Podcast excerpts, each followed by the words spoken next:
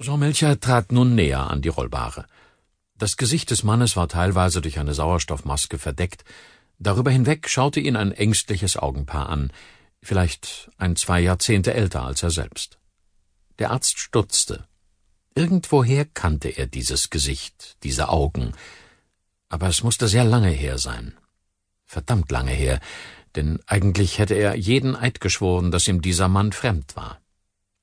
Das geht schon in Ordnung, sagte Dr. Melcher nun, um gar nicht erst bei den Kollegen weitere Irritationen aufkommen zu lassen. Das volle Programm. Und rufen Sie den Röntgenarzt. Dr. Wendland soll ein besonderes Augenmerk auf das Herz des Patienten haben. Ich möchte wetten, dass es das Herz ist, das hier nicht so will, wie es soll. Damit legte Jean Melcher dem Mann auf der Bahre seine Hand auf die Stirn. Wir kümmern uns um Sie. Keine Sorge, sagte er leise und blickte dem Unbekannten dabei genau in die Augen. Sie sind hier in guten Händen. Wir bekommen das schon in Griff. Sie werden wieder ganz gesund. Sie werden sehen. Die Angst wich langsam aus den Augen des Kranken, wie es Jean Melcher erhofft hatte. Aber er sah doch auch deutlich, dass der Notfallpatient jetzt etwas sagen wollte. Die Sauerstoffmaske hinderte ihn allerdings daran. Wieder streichelte Jean Melcher ihm die Stirn. Strengen Sie sich nicht an, bitte. Wir reden später, wenn die Untersuchungen abgeschlossen sind und Sie sich ein wenig ausgeruht haben. Haben Sie keine Angst. Alle hier werden ihr Möglichstes für Sie tun. Und damit trat Jean Melcher einen Schritt zurück, denn der Assistenzarzt hatte sich schon ungeduldig mit zwei Pflegern aufgestellt, um den Patienten in den eigentlichen Behandlungssaal der Notaufnahme zu fahren. Sofort setzte sich die Rollbare in Bewegung. Jean Melcher zögerte, ob er hinterhergehen sollte, dann schloss er sich doch dem eiligen Tross an, der sich bereits auf dem Weg hochkonzentriert ans Werk machte, herauszubekommen, was zu dem Kreislaufzusammenbruch des Patienten geführt haben konnte.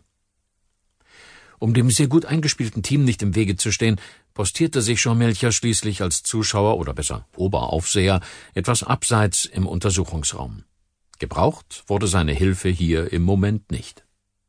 So hatte er Zeit, den Bericht des Notarztes, der auf einem Beistelltisch abgelegt worden war, zu nehmen und durchzusehen. Ihn interessierte vor allem der Name des Patienten, der bisher noch nicht genannt worden war. Wer der Mann mit den ihn so irritierend bekannten Augen war, das wollte er wissen. Er fand die gewünschte Information gleich oben auf dem Formblatt der Krankenhauseinweisung. Alfredo Frediani stand da in flüchtiger Handschrift, aber doch gut lesbar geschrieben. Dahinter hatte der Notarzt Akrobat mit einem Ausrufezeichen notiert, wohl um zu erklären, warum der Patient keinen Versicherungsschutz besaß. Alfredo Frediani, las Jean Melcher noch einmal, immer tiefer in Gedanken. Woher kenne ich dich, Alfredo Frediani? So sehr der Arzt aber auch sein Gedächtnis durchforstete, er kam nicht darauf. Da gab es keine Akrobaten, die er zu seinem Bekanntenkreis zählte. Auch wusste er von keinem Freund oder Bekannten, der wiederum einen Akrobaten kennen würde. Aus dem Zirkus vielleicht, im Varieté, da hatte er wie wohl jeder andere schon viele Akrobaten gesehen. Doch Jean Melcher spürte, dass dieser Mann, der dort gerade vorsichtig auf den Behandlungstisch gehoben wurde, eine andere, besondere Bedeutung für ihn haben musste. Aber er hatte keinen Schimmer welche.